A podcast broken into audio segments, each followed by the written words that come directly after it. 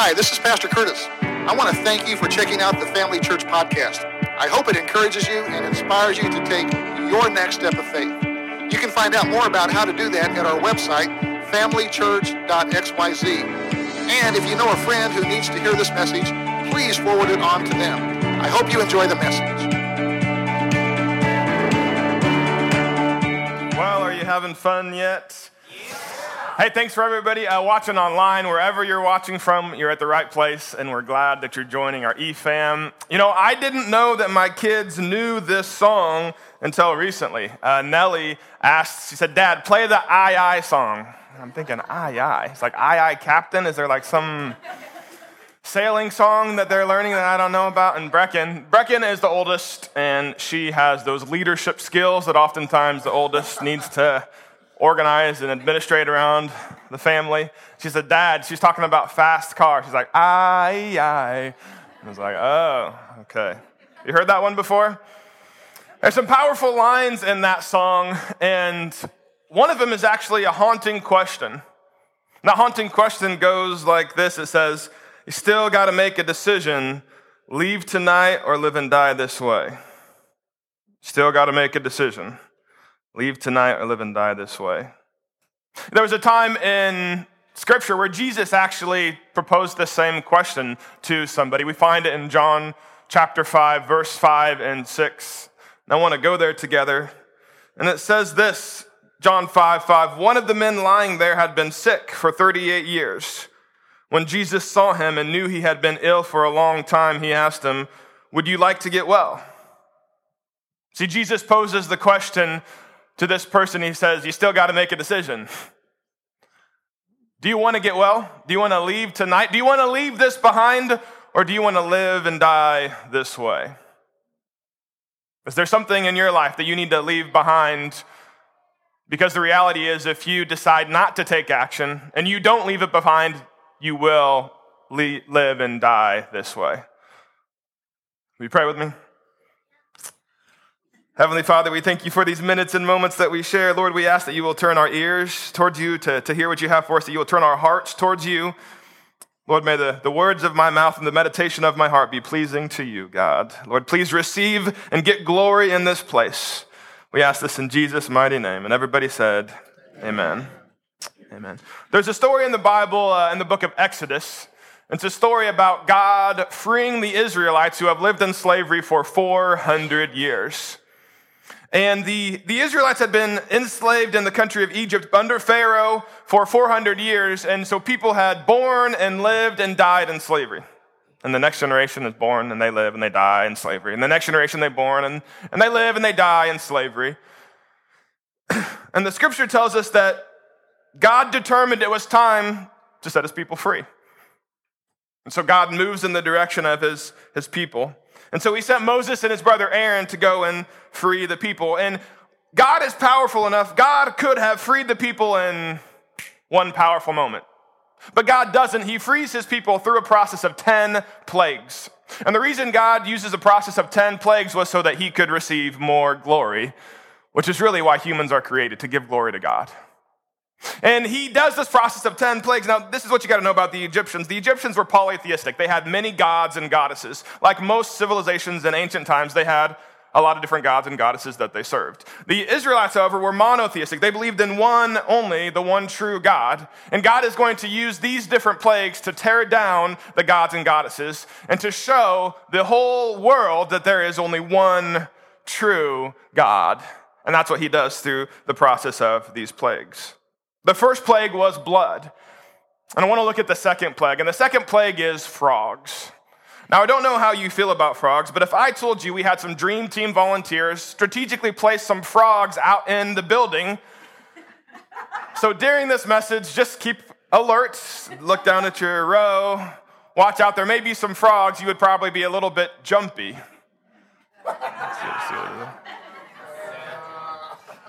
Now, this is what uh, you need to know about the Egyptians. The Egyptians had a goddess named Heket, and Heket was uh, the body of a woman with the face of a frog. And Heket was the goddess of fertility and prosperity.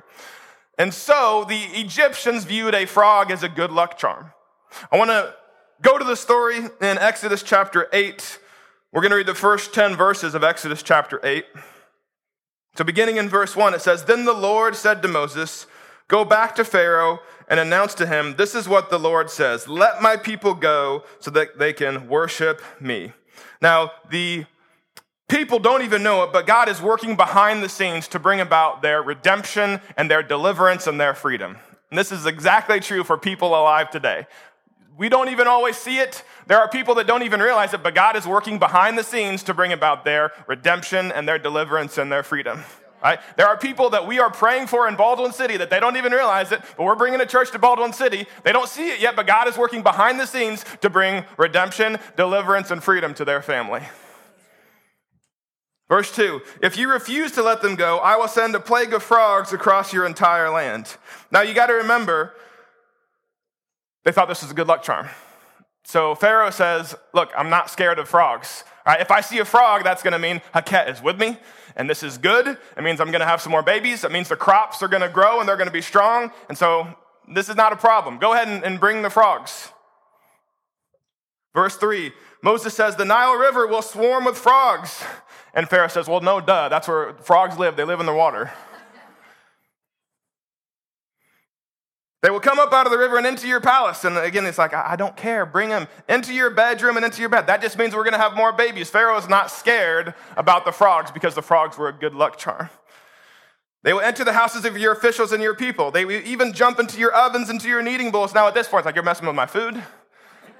I think the people that were listening to this would be like, all right, hey, Pharaoh, come on, not in the food. Like, let's, let's negotiate here. We don't, we don't want the frogs in our food.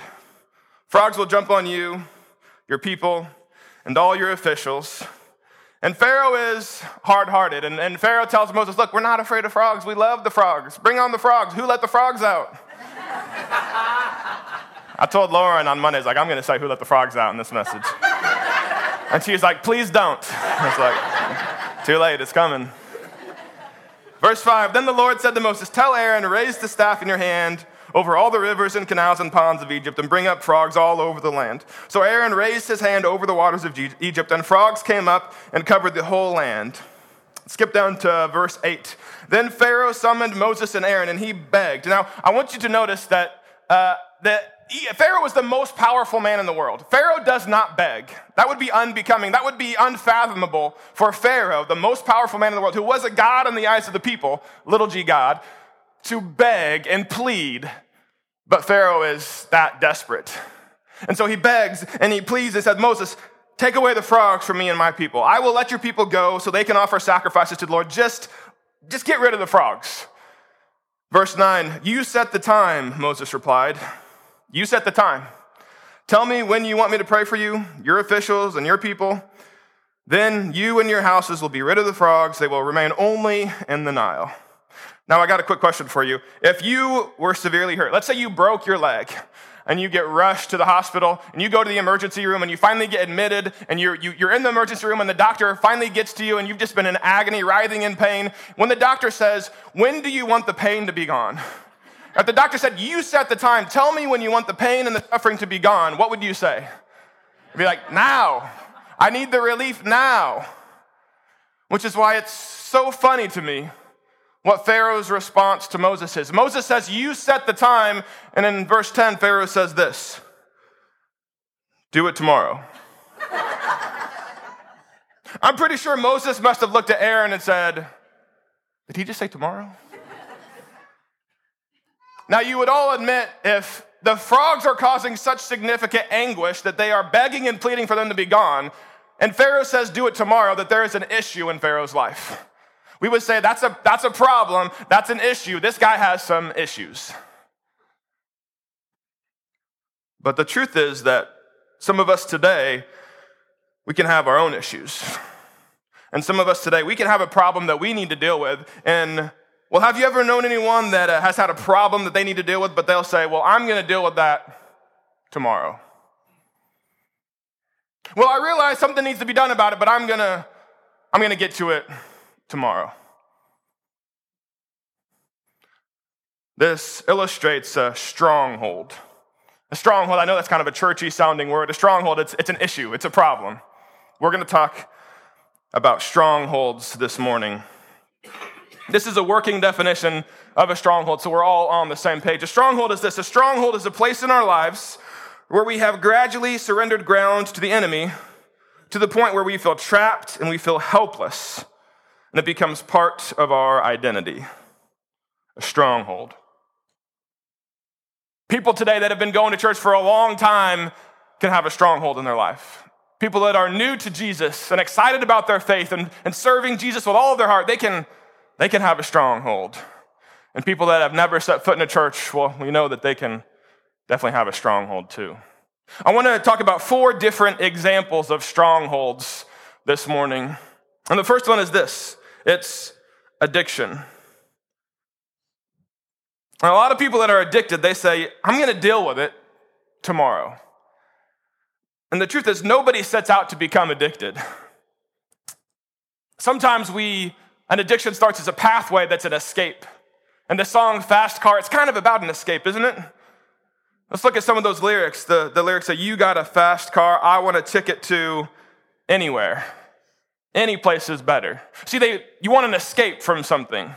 And oftentimes, you don't set out to have an addiction, build an addiction in your life. You just, you just have an escape that you are reaching for. And the reason you reach for it is because it helps you cope, it soothes you, it makes you feel better. So we reach for, well, you fill in the blank. We reach for alcohol, or we, we, we reach for porn, or we, we reach for pills, or we, we reach for our, our phone, or we reach for just something that's going to be an escape for us. What are you reaching for? Is it food? Is it video games? Is it shopping? We reach for something and it, it can, can become an addiction and a stronghold in our lives. Now, when I was at K State, I was excited about a football game that was coming up. KU was coming to town, and I was going to the KU K State football game. This is when I was a student at K State. And so, Friday night, this is going to be a lively weekend. So, Friday night, uh, me and a lot of other guys, we're celebrating uh, when we're, we're, you know, we're, we're having a good time on this uh, weekend in the fall, uh, looking forward to the big KU K State football game uh, the next day. And I had too much to drink. And Saturday morning, I wake up and I'm hungover and I'm, I'm vomiting, I'm puking. And I'm at home laying in bed with my rock chalk shirt right next to my bed as KU defeats K State in Manhattan. And I missed the game and I quit drinking for a couple months. You fast forward 10 years later, I'm married, got a couple kids, and I go out to the lake July 4th, 2018, and I do what a lot of people do at the lake on July 4th. Start drinking, enjoy the evening, enjoy the fireworks, ride home. July 5th, I wake up and I'm puking, I'm hungover, I can't get out of bed. And Lauren is fed up. She tells our oldest Brecken, Yeah, dad is sick because he drank too much. And Brecken told my mom, Yeah, dad is sick because he drank too much. and that was enough pain. That was my pain threshold. That that was the last time I ever got drunk. Because I made the decision I'm not going to live like this anymore. I asked the Spirit of the living God, because I can't do this on my own, I asked the Spirit of the living God to help me find freedom in this area of alcohol where I had a problem, where I had a stronghold. And God has brought freedom into my life. I'm speaking about something that I know a little bit about. Now, I'm not telling this to boast at all. I'm telling this to tell you the story of the redemptive work of Christ that He does in our lives. I have no pride of what I did. I'm ashamed of what I've done. The only reason I tell you is that God picked me up out of the mud, out of the muck and the mire, and set me on a solid rock and brought love and purpose and hope into my life. And He wants to do the same thing for you. 1 Corinthians chapter 6 says it like this Don't you realize that your body is a temple of the Holy Spirit who lives in you and was given to you by God? You do not belong to yourself, for God bought you with a high price. We know what that high price was his son Jesus on the cross. So you must honor God with your body. Now, I know you could be thinking, I'm so glad I'm not like you. I do not have that problem with alcohol. And that's a good thing if you don't. But the standard isn't being better than I was. The standard is is what you're doing honoring God. That's the measuring stick. And whether it's your body or maybe it's maybe it's your mind, are you honoring God with your body? But but Paul would also say, are you honoring God with your mind? Because sometimes the escape can be right here, and we can be so sucked into this, and our mind can be somewhere else in the world, and we we're not honoring God with our mind and our presence because we're ignoring the, the people closest to us. Addiction can be a stronghold.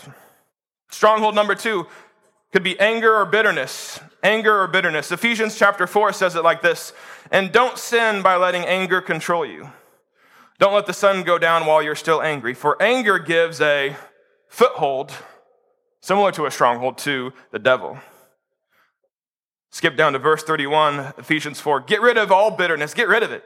Get rid of all bitterness and rage and anger and harsh words and slander. You know what slander is? It's talking about someone behind their back. If someone's in the room, you, maybe you just don't need to talk about them. Get rid of that slander as well as all types of evil behavior. When it comes to anger and bitterness, this is how you know if you have anger or bitterness in your heart. If you hear that something bad happens to a person and there's some joy that bubbles up in you, that's kind of messed up. That's one way to tell if you have anger and bitterness. If someone else's pain and misery brings you joy. The truth is that God says, if you are my disciples, you will be marked, you will be known by your love. It is impossible to love people the way God has called us and asked us to love people if we have bitterness in our heart, because that bitterness and that anger will prevent you, will hold you back from loving people sacrificially, selfless, the way that God wants you to love people. And I know what your pushback is. You're like, okay, that's easy for you to say. You don't know what they did to me. You don't know how much pain and agony and suffering they caused me. And you're right, I don't and it was bad and it was horrible. But the truth is, your bitterness does not hurt them at all, it just hurts you. And the power of the living God is strong enough. God's will is that you would find healing in that area. That is what God wants to work in your life. Here's another way to tell if you have anger or bitterness on the inside the smallest thing set you off. Do you ever fly off the handle and then someone tells you a little bit later on, like, you might have overreacted there? Your reaction was not proportionate to the event. Instead of responding, it's one thing to respond, it's another to react. And you didn't respond and you just, you just reacted based off of emotion. It's a sign that there may be some anger or bitterness in your heart. Stronghold number three is negative patterns. Negative patterns. Have you ever known someone that had the gift of criticism, like that Eeyore was their spirit animal? They love to tear down, they love to nitpick, and they love to criticize. The truth is, the reason that some people nitpick is because their mom always nitpicked them.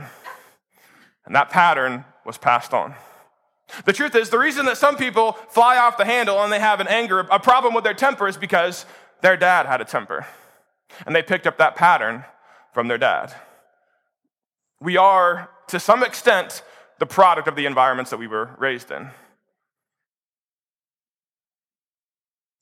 I want to show you a couple lyrics from the song Fast Car. See, my old man's got a problem, and he's gonna, this generational problem is gonna cause generational consequences. He lives with a bottle, that's the way it is. He says his body's too old for working, his body's too young to look like this. Mama went off and left him. She wanted more from life than he could give. I said, Somebody's got to take care of him. So I quit school, and that's what I did. And people sometimes they slip into this victimhood and they just say, it just runs in the family. That's just the way it is. It's the way it's always been and the way it's always going to be. That's an example of a stronghold of a negative pattern. You know, I am a, a mentor um, for inmates, and so I, I, went up. I was up at the Lansing Correctional Facility this past week, and what I do is I uh, get matched up in a mentor relationship with an inmate who's about to be released. Uh, and we put together a plan for how they can be successful once they step out of prison. Uh, because uh, it's the, the re-entry process for so many people is extremely difficult. And, uh, and, and, you may know this, but oftentimes uh, within the first two years, the statistics say about 77% go back right into the system. So this mentoring program is desperately needed. And I was meeting with this young man who's about to be released in December, and he was talking about uh, his son. He said, I-, I feel like I should write my son a letter. Now, he has never met his son. He's like, I feel like I should write my son a letter. And I said, Well, why don't you? And he said, Well, I. And he kind of gave him some excuses. And one of the excuses that he gave is, I never had a dad. And you know, um, In the years that I've been going up and mentoring guys and doing Bible studies, I don't know everyone's story, but every, uh, every person on the inside that I've talked to and, and I've heard their story, there has never been a biological dad in the picture. They did not grow up knowing their biological dad. You see this negative pattern? What does the Bible say about this? What does the Bible say about generational sin, generational consequences? In Exodus chapter 20, it says this It says, I, the Lord your God, am a jealous God, punishing the children for the sin of the parents to the third and fourth generation of those who hate me, but showing love to a thousand generations of those who love me and keep my commandments. In other words, do you see what God is saying here? God is saying that my love lasts a thousand times longer than my wrath. He is a God that is rich in love, slow to get angry, but his love and faithfulness is new every morning. Ezekiel talks about this, the same concept. Ezekiel chapter 18, Verse 2, it says, What do you people mean by quoting this proverb about the land of Israel? There's a, there's a saying that the, the Jews, God's people, always said, and the saying went like this It said, The parents eat sour grapes, and the children's teeth are set on edge. Now, I, I know it's a little bit of a word picture, but what this proverb said, it's a colloquialism that people would say, and it said, I am the way that I am because of my dad. I got it from my dad. I got it from my mom. It's just the way that it is. This is the pattern that runs in our family, and this is the way that it's, it's always going to be. Now, verse 3, this is what the word of the Lord says to his people. As surely as I live, declares the sovereign Lord, you will no longer quote this proverb in Israel. God says, I want to do something new in your life. There may have been a negative pattern. You may have learned negative habits. There may be some generational consequences. But God says, I don't want you to fall into victimhood. I don't want you to use that excuse. I don't want you to fall into a stronghold of negative thinking. I want to do something new. I want to do something different. Paul says, if anyone is in Christ, if anyone puts their trust in Jesus, they are a new creation. A new creation. The old is gone. And so while there may be some negative patterns, you know what they can also be? You can stop that negative pattern. You can start a new positive pattern. You can start a new legacy of righteousness. You can start a new legacy of faithfulness. You can start a new legacy of purpose. That's what God wants to do. That's the redemptive work that God does in our lives. Stronghold number four, this is the last one. This one is, well, this one you find in the church, and this one is legalism. Legalism is when you make up rules that other people got to follow. The, the truth is, outside these walls, in, in Wellsville and Franklin County, in Baldwin and Douglas County, there are not just hundreds, but there are thousands of people that will live and will die. And if they don't begin a relationship with Jesus, they will spend eternity apart from Him in hell when they die. Now, a legalist would look at Family Church and they would be more upset that we are singing a non Christian song in church than they are about the thousands of people that will spend eternity apart from God if they are not reached with the love and forgiveness of Jesus. Satan's greatest creation was not the Pharisee, or it was not the prostitute, but the Pharisee. See, the thing about the prostitute, the thing about the sinner, is that they can, in their brokenness and their desperation, they might cry out to God and receive forgiveness and mercy in their moment. But the Pharisee, not only does the Pharisee try to keep people from God by stiff arming people, the Pharisee will never come to a true knowledge of God because their pride and arrogance stands in the way. Jesus said it like this in Luke chapter 18. Jesus told a story. He said, Two men went to the temple to pray. One was a Pharisee and the other was a despised tax collector. The Pharisee stood by himself and he prayed this prayer I thank you, God, that I'm not like other people. You know, the cheaters, the sinners, the adulterers. I'm certainly not like that tax collector. I fast twice a week, twice a week, and I give you a tenth of my income. I follow all of the rules. But the tax collector stood at a distance, dared not even lift his eyes to heaven as he prayed. Instead, he beat his chest in sorrow, saying, God, be merciful to me, for I am a sinner. God always answers that prayer. The prayer of a broken spirit, the prayer of a broken heart, God, please have mercy on me. God always moves in the direction and draws near to that heart, to that person. Last verse. I tell you this the sinner, not the Pharisee, returned home justified before God. For those who exalt themselves will be humbled, but those who humble themselves will be exalted. You see, legalism, when it takes root in our heart, it causes us to care about the wrong things. We become deceived and we take our eyes off of Jesus and we put our eyes onto man made traditions and man made rules and man made customs. And we think that these things give us a, a false sense of righteousness. But really, these things just keep us from knowing the heart of God and keep others from experiencing God as well. Pastor Charles Stanley pastored First Baptist Atlanta for 49 years. You can imagine a pastor in the deep south for almost 50 years. He probably experienced some legalism in the church in his lifetime. In fact, he did many times, and he talked about some of those times where people tried to remove him and kick him out of the church because of their legalistic beliefs and viewpoints. This is what Charles Stanley said about legalism. He said, Legalism always leads to the same dead end a lack of joy, a critical spirit, and an inability to be transparent. A legalist is going to focus on the sins of someone else and they're going to cover up and not be transparent about some of their own hidden sin. Four strongholds. As we prepare to close, I want to tell you three lies the enemy tells us to keep strongholds in our life. The, the enemy is the father of lies, and he tries to bring deceit into us uh, to, to keep us in these strongholds. These are the three lies the enemy tells us to keep strongholds. Number one, he says, keep it a secret. Don't, don't tell anyone. If you tell people the truth, they will not like you, they will not accept you. Especially don't tell church people.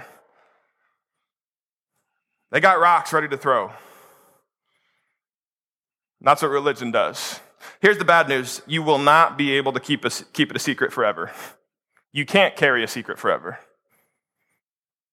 And trying to carry a secret forever just becomes heavier and heavier and weighs you down and burdens you down in a way that God never meant you for you to live. The consequences of concealment are far greater than the consequences of confession. See, when we confess, we actually experience mercy and healing. When we conceal, we experience heaviness and a further burden. The enemy wants to keep you shackled in silence. And if he does, then he's got you where he wants you because you will carry that and you will not step into God's purpose for your life. So, lie number one, he says, keep it a secret. Lie number two, he says, it's not a big deal. It's not a big deal. Okay, so you're doing some things, but you know, there's a lot other worse people out there. Okay, so, you know, you're drinking a bottle of wine every night. You know, your sister in law is drinking two bottles of wine. So it's not that bad.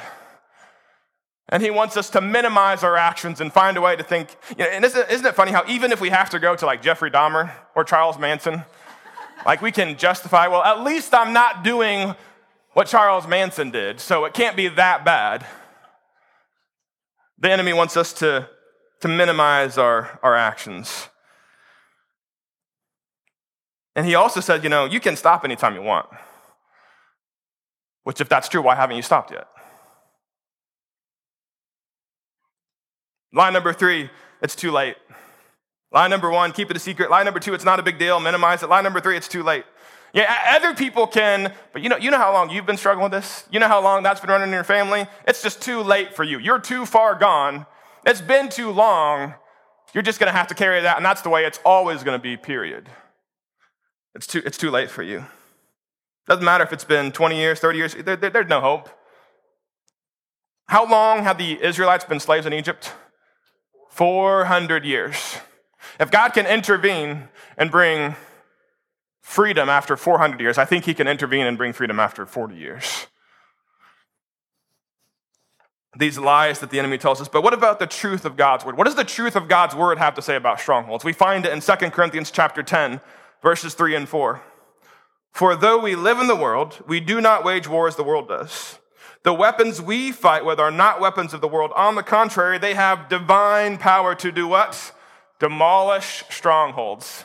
Now, notice the power does not come from ourselves. It is not our own willpower. We cannot drum up within ourselves enough willpower, enough self control to demolish a stronghold. But we have divine power from the Spirit of the living God, the creator of heaven and earth, the Alpha and the Omega. We have divine power through Him to demolish the stronghold and to step into His purpose for our life. How to break a stronghold. Three ways as we close how to break a stronghold. Number one, we ask Jesus for help. We ask Jesus for help. There is power in the name of Jesus. If you are ever in a situation and you feel like you need to pray, but you're not sure what to pray, just pray the name of Jesus. Because there is power in the name of Jesus. It is the name that is above every other name. His name is a strong tower, it is a fortress, it is a refuge, an ever present help in times of need. You can pray the name of Jesus.